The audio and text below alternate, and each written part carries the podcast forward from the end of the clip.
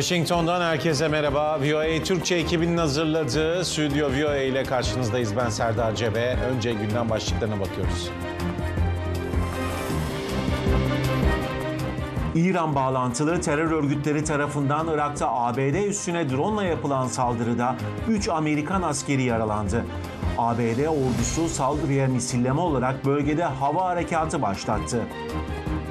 ABD İsrail'e Gazze'deki askeri operasyonunu azaltması için baskı yaparken İsrail Başbakanı Netanyahu'nun en yakın yardımcısı bugün Washington'da üst düzeyde temaslarda bulunuyor. Amerikan perakende satışları 1 Kasım'la 24 Aralık tarihler arasında %3,1 oranında artış gösterdi. Husi saldırıları nedeniyle aksayan petrol ticareti fiyatların artmasına neden oluyor. Stüdyo VOA başlıyor. Irak'ta Amerikan askerlerine yapılan saldırıyla başlıyoruz. Pazartesi günü yaşanmıştı. İran'a bağlı militanlar tarafından düzenlenen saldırıda 3 Amerikan askeri yaralandı. Bunlardan birinin durumu ağırdı. ABD ordusu da bölgede hava operasyonu düzenledi. Hava operasyonu talimatını bizzat Başkan Joe Biden'ın verdiği belirtiliyor ve çok sayıda e, militanın da ABD ordusu tarafından e, öldürüldüğü yine yapılan açıklamalarda. Mehmet Toroğlu operasyonla ilgili detayları aktaracak. Mehmet e, bu operasyon özellikle İsrail'in Gazze operasyonuyla ABD ordusunun Suriye ve Irak'taki üslerine bir süredir saldırılar e, arttı. Hatta yüzü geçti en son yapılan açıklamada. Nedir bu son saldırının ayrıntıları? Evet senin de dediğin gibi İran bağlantılı militanların bir insansız hava aracıyla dün düzenlediği saldırıya Amerikan ordusu hava operasyonlarıyla karşılık verdi. Militanlar Erbil'de Amerikan askerlerinin bulunduğu bir üste bir Amerikan üstüne insansız hava aracıyla saldırmıştı. Üç Amerikalı personel yaralandı. Birinin durumunun kritik olduğu belirtiliyor. İsrail-Hamas çatışmalarının başlamasından bu yana Irak ve Suriye'de Amerikan askerlerinin, Amerikan personelinin bulunduğu üstlere saldırılarda ciddi boyutta bir artış yaşanıyor. Bu saldırılar zaman zaman Amerikan ordusunun karşılık vermesine neden oluyor ve karşılıklı bu eylemler İsrail-Hamas çatışmalarının Orta Doğu'da daha geniş bir alana yayılması kaygılarını artırıyor. E, Pentagon'dan bu son e, gelişmeyle ilgili yapılan açıklamada Başkan John ba Joe Biden'ın talimatı üzerine e, Amerikan ordusunun Irak'ta misilleme operasyonlar düzenlediği ve Katay Hizbullah ya da Hizbullah Tugayları adlı örgüte bağlı bir grup militanın öldürüldüğü örgüt tarafından kullanılan, kullanılan çok sayıda tesisinde kullanılamaz hale getirildiği e, belirtildi. Amerikan Merkez Kuvvetler Komutanlığı CENTCOM komutanı Michael Eric Kurilla da bir açıklama yaptı. Bu operasyonlar Irak ve Suriye'deki koalisyon güçlerinin saldırılardan doğrudan sorumlu olan unsurlardan hesap sorulması ve onların saldırılarını devam ettirme yeteneklerini zayıflatmak niyetini taşıyor açıklamasını yaptı. Erbil'deki üst daha önce de e, saldırıların hedefi olmuştu. Reuters'ın e, geçtiği bir haber vardı. 26 Ekim'de Erbil'deki e, üste yine bir drone ile hedef alınmış ve Amerikan savunma sistemlerini açmayı başaran drone'un infilak etmemesi büyük bir zayiatı önlemişti. Pentagon bu saldırıyla ilgili daha fazla ayrıntı paylaşmadı ama Savunma Bakanı Lloyd Austin duaları Umarım yaralanan cesur Amerikalılarla e, diye bir açıklama yaptı. Beyaz Saray Ulusal Güvenlik Konseyi de Biden'ın saldırıyla ilgili e, bilgilendirildiğini belirtti. Amerika bu saldırıların devam etmesi durumunda kendi seçeceği zaman ve şekilde eyleme geçecektir açıklamasını yaptı. E, bölgedeki Amerikan güçleri IŞİD'in tekrar ortaya çıkmasının canlanmasını önlemek için Irak ve Suriye'de konuşlanmış durumda. Bu son operasyonların Amerikan askerlerine gelecekte yeni saldırıları yeni saldırıları caydırır mı? Bu sorunun yanıtını bilmek güç zaman gösterecek ama Ekim'de İsrail Hamas çatışmalarının başlamasından bu yana Amerikan ordusu Irak ve Suriye'de en az 100 kez e, militanların saldırısına uğradı. Saldırılar genelde roket ya da e, insansız hava araçlarıyla yapıldı. Bu ayda e, hatırlarsak Bağdat'taki Amerikan Büyükelçiliği bir havan toplu saldırının hedefi olmuştu. Bir yıldan uzun süredir ilk kez e, Büyükelçilik e, binası tesisi, kompleksi hedef alınmıştı. E, karşılıklı gerilim tam da e, Savunma Bakanı, Amerikan Savunma Bakanı Lloyd Austin'in Orta Doğu turundan yeni döndüğü ve Kızıldeniz'de, Kızıldeniz'de e, İran destekli Husilerin saldırılarına karşı ticari gemileri korumak için koalisyon oluşturma kararı alındığı açıklamasının ertesine denk gelmesi de dikkat çeken bir diğer ayrıntı Serdar. Mehmet, e, Başkan Joe Biden İsrail'in Gazze operasyonunun şiddetinin azaltılmasını istiyor ve bu konuda İsrail'e baskıyı arttırdı. Hafta sonu e, Başbakan Benjamin Netanyahu ile bir telefon görüşmesi var. Bugün de İsrail'in önemli bakanlarından biri Stratejik İşler Bakanı Demer Washington'da üst düzey temaslar gerçekleştiriyor. Kimlerle görüşüyor? Amerika ne gibi istekler iletiyor?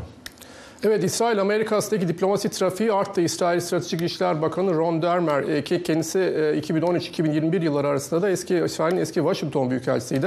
E, Amerikan Dışişleri Bakanı Antony Blinken ve Ulusal Güvenlik Danışmanı e, Jake Sullivan'la görüşmeler yapıyor. Ulusal Güvenlik Konseyi Sözcüsü Adrian Watson tarafından bir açıklama yapıldı bu görüşmelerle ilgili ve görüşmelerde Hamas'ın ve Gazze'deki diğer militan grupların elindeki rehinelerin serbest bırakılması için yürütülen çabalar dahil savaşla ilgili son gelişmeleri görüşmelerin e, ele alındığını bildirdi. Görüşmeler tam da Washington'un e, İsrail'e Gazze'deki operasyonunda bir sonraki aşamaya geçmesi yani boyutunu daha hedefe odaklı, Hamas hedeflerine odaklı şekilde daraltması ve sivil ölümlerini engellemek için daha fazla çaba göstermesi çağrılarını yaptığı bir e, zamana denk geliyor. Buna karşılık İsrail geri adım atmıyor görünüyor. Gazze'deki kara operasyonunu daha da genişleteceğinin hatta sinyallerini veriyor. Görüşmelerden şimdilik daha fazla ayrıntı yok ama senin dediğin gibi hafta sonunda Başkan Joe Biden'la İsrail Başbakanı Benjamin Netanyahu önemli bir telefon görüşmesi yapmıştı. Beyaz Saray görüşmede İsrail'in e, Gazze'deki operasyonunun amaçları ve aşamalarının ele alındığını açıklamıştı. Biden'ın sivil nüfusun ve insani yardım operasyonlarını destekleyenlerin korunmasının ve ayrıca sivillerin çatışma bölgelerinden güvenli şekilde çıkarılmasına olanak tanınmasının önemini e, tekrar vurguladığı belirtilmişti. Ayrıca kalan rehinelerin serbest bırakılması çabalarını da konuşmuştu iki lider. E, Biden görüşmeyle ilgili çok fazla ayrıntı vermedi. Bunun özel bir görüşme olduğunu söyledi ancak ateşkes için bir çağrı yapmadım diye de ekledi. Ertesi gün Netanyahu'nun bir açıklaması olmuştu. Amerika'nın e, İsrail'i Gazze'deki askeri faaliyetlerini genişletmemeye ikna ettiği şeklindeki haberleri yalanladı. Bu doğru değil. İsrail egemen bir devlettir. Kararlarını dışarıdan zorlamayla değil, bağımsız şekilde alır. Savaşta aldığımız kararlar operasyonel e, mülahazalarımızı temel almaktadır şeklinde bir açıklama yaptı. Wall Street Journal gazetesi Cumartesi günü bir haber geçmişti. Biden'ın Netanyahu'yu Lübnan'daki Hizbullah grubuna saldırmamaya ikna ettiği şeklinde e, bir haberdi. Bu Netanyahu'nun açıklamaları aslında bu habere bir e, yanıt niteliğini taşıyor gerekiyor. Amerika'nın operasyonlarınızın yoğunluğunu düşürün çağrılarının en azından kamuoyu yönündeki açıklamalarında İsrail yetkililer üzerinde bir etki yaratmış görünmüyor diyebiliriz. Ama bunun sahada yansıması nasıl olacak? Bunu önümüzdeki günlerde göreceğiz. Ama e, şunu diyebiliriz. Noel döneminde özellikle Gazze'nin orta kesimlerinde gerilimin ve çatışmaların yoğunlaştığını da gözlemliyoruz. Serdar?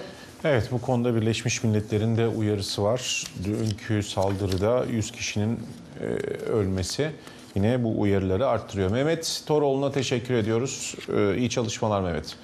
Şimdi e, geçelim e, Amerikan ekonomisinden verilere. ABD perakende satışları 1 Kasım'la 24 Aralık tarihleri arasında %3,1 oranında arttı. Alışveriş yapanların büyük e, işte promosyonların ortasında son dakika Noel fırsatları aramaları nedeniyle perakendeciler için tatil satışlarının büyük bir kısmını oluşturuyor bu satışlar. Mehmet Sümer New York'ta e, yılın son günlerinde ekonomik veriler ne diyor Mehmet? Evet, perakende satışları e, artış gösterdi açıkçası. Enflasyona rağmen artış gösterdi. Yani Amerikalılar bir kez daha bu senede tatil dönemi olarak isimlendirilen 1 Kasım'la 24 Aralık arasındaki bu dönemde alışveriş yapmayı, para harcamayı sürdürdüler. Dediğim gibi ülkede yüksek e, nispeten Amerika'ya göre yüksek seyreden %3,5'larda şu anda seyreden enflasyona rağmen bir artış gerçekleşti. Kredi kartı kullanımı arttı. Buna ilişkin veriler açıklandı. E, 1 Kasım 24 Aralık yani 24 Aralık'ta işte Noel. Yani aslında hani yılbaşı kutlaması daha önemliymiş gibi zannediliyor ama aslında Noel ve e, Kasım ayında kutlanılan Şükran Günü çok daha önemli ve ardından gelen o işte Black Friday yani kara cuma daha sonrasındaki siber pazartesi olarak bilinen online kampanyaların yapıldığı tarihlerdeki alışverişler çok daha yüksek e, miktarlara ulaşıyor, trilyon dolarlara ulaşıyor.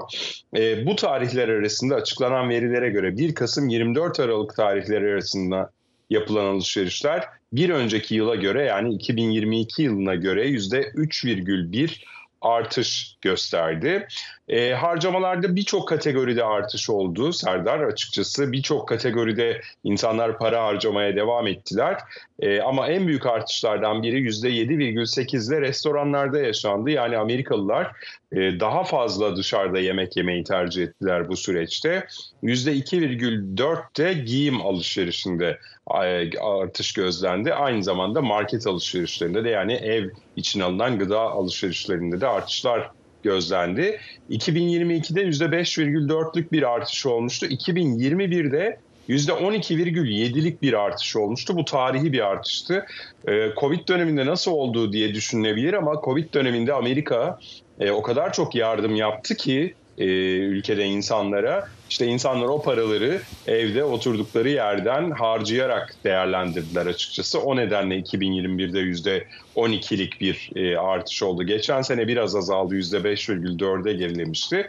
Bu sene de yine de bir artış var ama %3,1'lik bir artış gerçekleşti. Açıkçası bu da olumlu karşılandı çünkü enflasyon yüksek olduğu için hani satışlarda bir geri leme olur mu beklentisi vardı. Dolayısıyla peraken, perakendecilerin yüzleri gülmüş oldu bu artışla birlikte Serdar. Bir de petrol fiyatlarını soralım. Ee, özellikle Husilerin saldırıları Körfez bölgesindeki ticareti, deniz ticaretini olumsuz etkiliyor. Bugün hı hı. bir oynama oldu petrol fiyatlarında. Ee, daha sonra bir değişiklik oldu mu? Nasıl bir e, değişiklik var? Şu anda bakıyorum e, online olarak gelen veri 80 dolar 22 sent Brent petrolün e, varil fiyatı. E, bugün sabah saatlerinden bu yana şu an itibariyle de %2,41 e, oranında bir artış göstermiş vaziyette. 1,89 dolarlık bir artış söz konusu. E, evet e, son 5 günlük trende baktığımızda da bir artış var. Yani petrol fiyatları bir kez daha 80 doların üzerine e, fırladı. 80 doların üzerine çıkmasının nedeni e, bu defa arz talep dengesinden ziyade işte İsrail'in Gazze süren Gazze saldırıları ile birlikte bu henüz e, saldırıların sona ermeyeceğine e, dair işaretlerin daha fazla olması. Öte yandan özellikle e, Körfez bölgesinde Yemen'den ve e, İran kaynaklı bazı e, grupların yine benzer şekilde tankerlere, petrol tankerlerine, İsrail'e ürün taşıyan gemilere yönelik yaptıkları saldırıların artması hatta hafta sonunda biliyoruz ki Hindistan kıyılarında yani Hint Okyanusu kıyılarında bile bir e, gemi saldırıya uğradı. Bu tabi ciddi bir endişeye neden oluyor. Gemilerin Kızıldeniz rotasını kullanamaması anlamına geliyor. Kızıldeniz rotasını kullanamayan bir geminin e, özellikle Avrupa kıyılarına e, ulaşması için bütün Afrika kıtasını dönmesi gerekiyor. Burada Kızıldeniz'i kullanan bir gemi örneğin 14 günlük bir süreçte o bölgeden Avrupa kıyılarına ulaşırken Afrika kıtasını dolanması halinde bu süre 41 güne çıkabiliyor. Bu hem arz talep dengesinde, ürünlerdeki arz talep dengesinde e, sıkıntıya neden oluyor. Hem özellikle petrol sevkiyatı yapan gemilerin sevkiyatlarının gecikmelerine e, neden oluyor ve uluslararası ticaret alanında da kaygıların artmasına her şeyden önemlisi neden oluyor. İşte bu sebeple de petrol fiyatlarında bir artış e, söz konusu. Özellikle e, Yemen tarafında İsrail Kızıldeniz hattındaki gemilere düzenlenen saldırılar petrol fiyatlarındaki bu son artışı körükledi ve e, son 5 gün içerisindeki artışla birlikte petrol fiyatları 80 doların üzerine çıktı bir kez daha Serdar. Evet, Amerikan ekonomisine ilişkin son verileri ve petrol fiyatlarındaki artışı Mehmet Sümer bize aktardı. İyi çalışmalar Mehmet. Uluslararası Atom Enerjisi Dairesi İran'ın uranyumu %60 saflığa kadar zenginleştirme hızındaki yavaşlamayı durdurarak 3 kilogramlık düşük oranda ayda 9 yaklaşık 9 kilogramlık bir orana ulaştığını bildirdi. Uzmanlar Haziran ayında başlayan yavaşlamanın bu yılın başlarında İran'da tutulan ABD vatandaşlarının serbest bırakılmasına yol açan ABD ile İran arasındaki gizli görüşmelerin sonucu olduğunu inanıyordu. Uluslararası Atom Enerji Dairesi'ne göre İran'ın halen %60'a kadar zenginleştirilmiş, daha da zenginleştirilirse 3 nükleer bomba yapmaya yetecek kadar uranyumu ve ayrıca daha düşük zenginleştirme seviyelerinde daha fazla uranyumu bulunuyor. Tahran bu iddiaları reddediyor. Uluslararası Atom Enerji Dairesi'nin üye ülkelere gönderdiği gizli bir raporun özetine göre İran'ın yüksek oranda zenginleştirilmiş uranyum üretimini arttırdığı ve 2023 ortasından itibaren üretimde daha önce yapılan azaltmayı tersine çevirdiği belirtiliyor. Uluslararası Atom Enerji Dairesi'nin teorik tanımına göre %60 oranında zenginleştirilmiş yaklaşık 42 kilogram uranyum nükleer bomba yapımına olanak tanıyabilecek miktar olarak kabul ediliyor. Rusya Ukrayna'ya karşı savaşında askeri bir üstünlük şu ana kadar sağlamış değil. Bazı bölgeleri e, işgal etti. Ama e, olaya biraz daha başka taraftan bakmak lazım. Elektronik savaşta oldukça başarılı bulunuyor. Moskova Ukrayna'nın GPS güdümlü insansız hava araçlarını ve Batı'nın yüksek hassasiyetli silahlarını devre dışı bırakmak için bilişim üstünlüğünü kullanıyor. Videoda Ukrayna güçlerinin Rusya'nın elektronik savaş sistemi Pol-21'i tahrip ettiği görülüyor. Sistem radyo dalgalarını bozuyor ve GPS de dahil olmak üzere Ukrayna'nın hayati gereksinim duyduğu navigasyon uydularından gelen sinyalleri baskılıyor. Amerikalı askeri uzman Philip Carver, Kasım ayında Ukrayna'yı ziyaret etti. Ruslar yeni elektronik harp sistemi geliştirdi. Ne kadarlık bir alan olduğu belli olmasa da en azından cephenin bir kısmında yaklaşık %40 oranında etkili. Sistem esasen insansız hava araçlarının konumlarını saptırıyor. Yani bu mühimmatlar hedeflendikleri yere vuramıyor. Uluslararası ve Stratejik Araştırmalar Merkezi'nden James Lewis, Sovyetler Birliği'nin ve daha sonra Rusya'nın geçmişten beri elektronik savaşta deneyimli olduğunu söylüyor. Rusya hakkında duyduğunuz her şey doğru. Askerleri kötü eğitimli, donanımları kötü, planlama konusunda iyi değiller. Savunmada olmak onlar için bir avantaj çünkü fazla düşünmek zorunda kalmıyorlar. Ancak bunun doğru olmadığı bir alan var. O da elektronik savaş. Geçen yüzyıla kadar uzanan çalışmaları sayesinde Ruslar elektronik harp alanında çok güçlü. Hudson Enstitüsü'nden Brian Clark, Rusya'nın Ukrayna'yı işgal ettikten yaklaşık 6 ay sonra elektronik harp sistemlerini devreye soktuğunu söylüyor. by jamming uh, Ruslar GPS ve telsiz iletişimini bozarak Ukrayna askerlerinin birbirleriyle koordinasyon kurmasını zorlaştırıyor. Çünkü telsizleri bazen çalışmıyor En büyük etki GPS üzerinde. Çünkü Ukrayna'nın silahlarının çoğu GPS güdümlü. Tüm bunlar Ukrayna elektronik harp tekniklerini öğrenmiyor anlamına gelmiyor. Дали мені таку цяцьку за допомогою неї. От, вже посадив три отакі Droncika kamikaze. Ukrayna aynı teknikleri Rusya'ya karşı çok etkili bir şekilde kullanıyor ve bunu daha iyi yapmak için yeni sistemler inşa ediyor. Bu yüzden yakında Rusya'nın GPS güdümlü füzelerinin ya da şehit İHA'larının bazılarının hedeflerini kaçırdığını göreceksiniz. Çünkü bunlar engelleniyor. Uzmanlar yaptırımların Rusya'yı kendi hükümet teknolojilerini kullanmaya zorladığını, Ukrayna'nın ise özel startuplara, yabancı şirketlere ve batı teknolojilerine erişimi olduğunu söylüyor. Kraliyet Birleşik Hizmetler Enstitüsü 2022 yılında yaptığı araştırmada savaşın ilk aylarında Rusya'nın elektronik harp sistemlerinin Ukrayna'ya ait insansız hava araçlarının yaklaşık %90'ını devre dışı bıraktığına, bunun da dünyanın dikkatini elektronik savaşa çektiğine işaret ediyor. so at least on the military En azından askeri açıdan bakıldığında burada rakibin yani Rusya'nın üstesinden gelinmesi gereken bir alan olduğuna dair bir farkındalık var. Batılı ülkeler Ukrayna'ya gönderilen son yardım paketlerinde elektronik harp sistemleri tedarik etti. Ancak uzmanlar Ukrayna ve NATO'ya Rusya'nın elektronik harp sistemlerini etkisizleştirecek yöntemler için daha fazla yatırım yapmalarını tavsiye ediyor. so it's very much Bu teknolojinin gerçekten çok hızlı değiştiği dinamik bir durum ve bence Ukrayna ve ortaklarının yapabileceği en iyi şey uyum sağlamaya devam etmek, Rusların elektronik savaş teçhizatlarını tamamlamak, analiz etmek ve ardından buna karşı koymak için harcama yapmaya devam etmek olur. Lewis, elektronik harp alanındaki gelişmelerin sadece NATO değil, Çin tarafından da yakından izlendiğinin altını çiziyor. Son 8 yılda 7 milyondan fazla kişinin temel ihtiyaçlarını karşılayamadığı için göç etmek zorunda kaldığı Venezuela'da devam eden sosyoekonomik sorunlardan en çok etkilenen kesimlerden biri emekliler.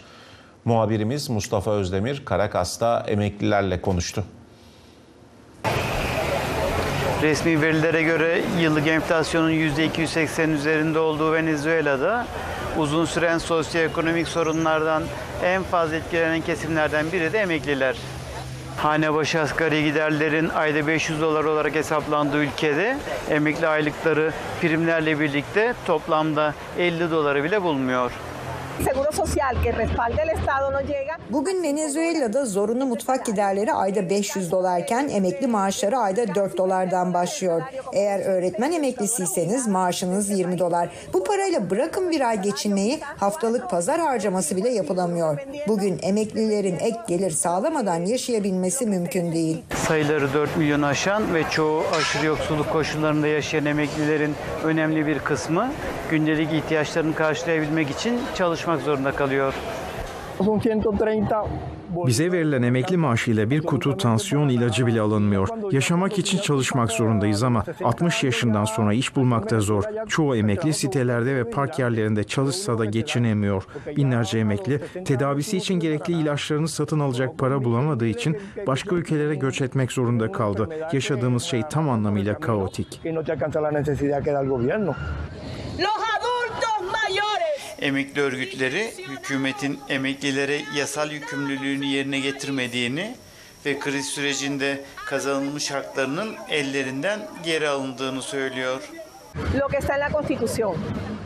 Biz emeklilerin talebi hükümetin anayasada belirtildiği gibi temel ihtiyaçlar için gerekli olan maaşı yani ayda 500 dolar maaşı ödemesi.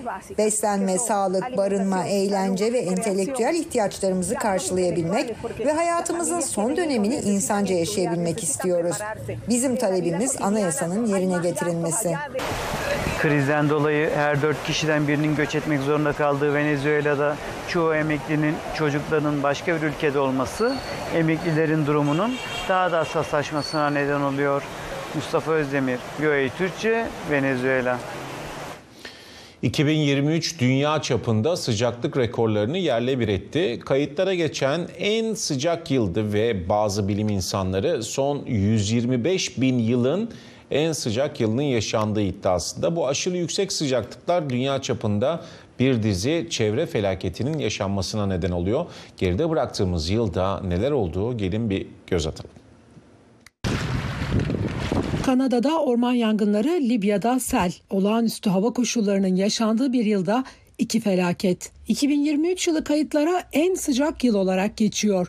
Hazirandan Kasım'a kadar her ay yılın o dönemi için en sıcak ay oldu. July 2023 was the warmest July on record for the globe. Temmuz 2023 dünya için kayıtlara geçen en sıcak Temmuz ayı oldu. Açık ara en sıcak Temmuz ayıydı. Eylül ayındaki küresel sıcaklıklar normalden o kadar yüksekti ki bir iklim bilimci bu sıcaklıkları afallatacak derecede çılgınca olarak nitelendirdi. İnsan kaynaklı iklim değişikliğine bağlı amansız ısınma, NASA üzerine de El Niño olarak bilinen periyodik küresel hava fenomeni dünya çapında olağanüstü hava koşullarına neden oldu. Atmosferdeki bu ekstra ısının beraberinde ekstra enerji getirdiğini biliyoruz. Bu da daha yoğun, şiddetli olaylar yaşayacağımız anlamına geliyor. Her kötü hava durumu iklim değişikliğinden kaynaklanmıyor. Ancak Dünya Hava Durumu Tespiti adlı internet sitesinin iklim bilimcileri bu hava felaketlerinde küresel ısınmanın parmak izlerini buldu. Nisan ayında Tayland ve Laos tüm zamanların en yüksek sıcaklık rekorlarını kırdı. Bilim insanları bunun iklim değişikliği kaynaklı olmadan neredeyse imkansız olduğunu söylüyor. Batı Akdeniz aynı ay 100 kat daha olası hale gelen bir sıcak hava dalgasıyla sıcaklık rekorlarını alt üst etti. Güney Avrupa Temmuz ayında yine kavruldu. Çin ve Amerika-Meksika sınır bölgesi de öyle. Amerika'nın Phoenix kentinde 31 gün boyunca 43,3 derece üzerinde sıcaklık kaydedildi. Bu bir rekor. Bu kimsenin kırmak istediği bir rekor değil. Phoenix halkının da kesinlikle mutlu olmadığı bir rekor. Dünya Hava Durumu Tespit Sitesi'ne göre bu sıcak hava dalgalarının yoğunluğu iklim değişikliği olmadan neredeyse imkansızdı. Ancak günümüzün daha sıcak gezegeninde her 5, 10 veya 15 yılda bir bu dalgaları bekleyebiliriz. Daha yüksek sıcaklıklar toprağı ve bitki örtüsünü daha hızlı kurutuyor. Bu durum bu yıl Kanada'nın doğusunu kasıp kavuran rekor düzeydeki orman yangınları olasılığını en az 7 kat arttırdı ve %50 daha şiddetli hale gelmesine neden oldu. Aynı zamanda Suriye, Irak ve İran'daki şiddetli kuraklıkları Somali ile Afrika boynuzunun geri kalanındaki gıda güvenliği krizini de yoğunlaştırdı. Her ikisi de en az 100 kat daha olası hale geldi. Although Somalia make virtually no contribution to climate change, Somali'nin iklim değişikliğinde neredeyse hiç rolü olmamasına rağmen Somalililer en büyük mağdurlar arasında yer alıyor.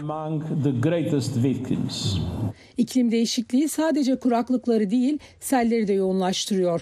Çünkü daha sıcak hava daha fazla su tutuyor. Bu da şiddetli yağmur fırtınaları anlamına geliyor. Eylül ayında Libya'da barajları patlatan ve binlerce kişinin ölümüne neden olan sel gibi. Dünya Hava Durumu Tespit Ekibi bunun iklim değişikliği olmasaydı yaşanacak olandan 50 kat daha olası hale geldiğini ve %50 daha şiddetli olduğunu söylüyor. Kasım ayında Afrika boynuzunda meydana gelen sağanak yağışlarda yaklaşık iki kat daha şiddetliydi. Already the drought has brought many people in the area Halen yaşanan kuraklık bölgedeki pek çok insanı başa çıkabileceklerinin sınırına getirdi ve şimdi bunu takip eden seller dünyanın pek çok yerinde insanların uyum sağlayabilecekleri limitlerin çok uzakta olmadığını gösteriyor. Fosil yakıtları yakmaya devam ettiğimiz sürece de bunlar tekrar tekrar yaşanacak. Hava durumu uzmanları El Niño'nun 2024 ortalarında etkisini azaltabileceğini söylüyor. Ancak iklim değişikliğinin yavaşlayacağına dair bir işaret yok. Gezegeni ısıtmaya devam ettikçe eskiden olağanüstü olan hava koşulları giderek daha olağan hale gelecek. Maalesef. voatürkçe.com internet adresimiz, sosyal medya hesaplarımız ekranda. Bizi takip edin. Gelişmelerden anında haberdar olun. Yarın aynı saatte Ekotürk'te görüşmek üzere. Herkese iyi akşamlar.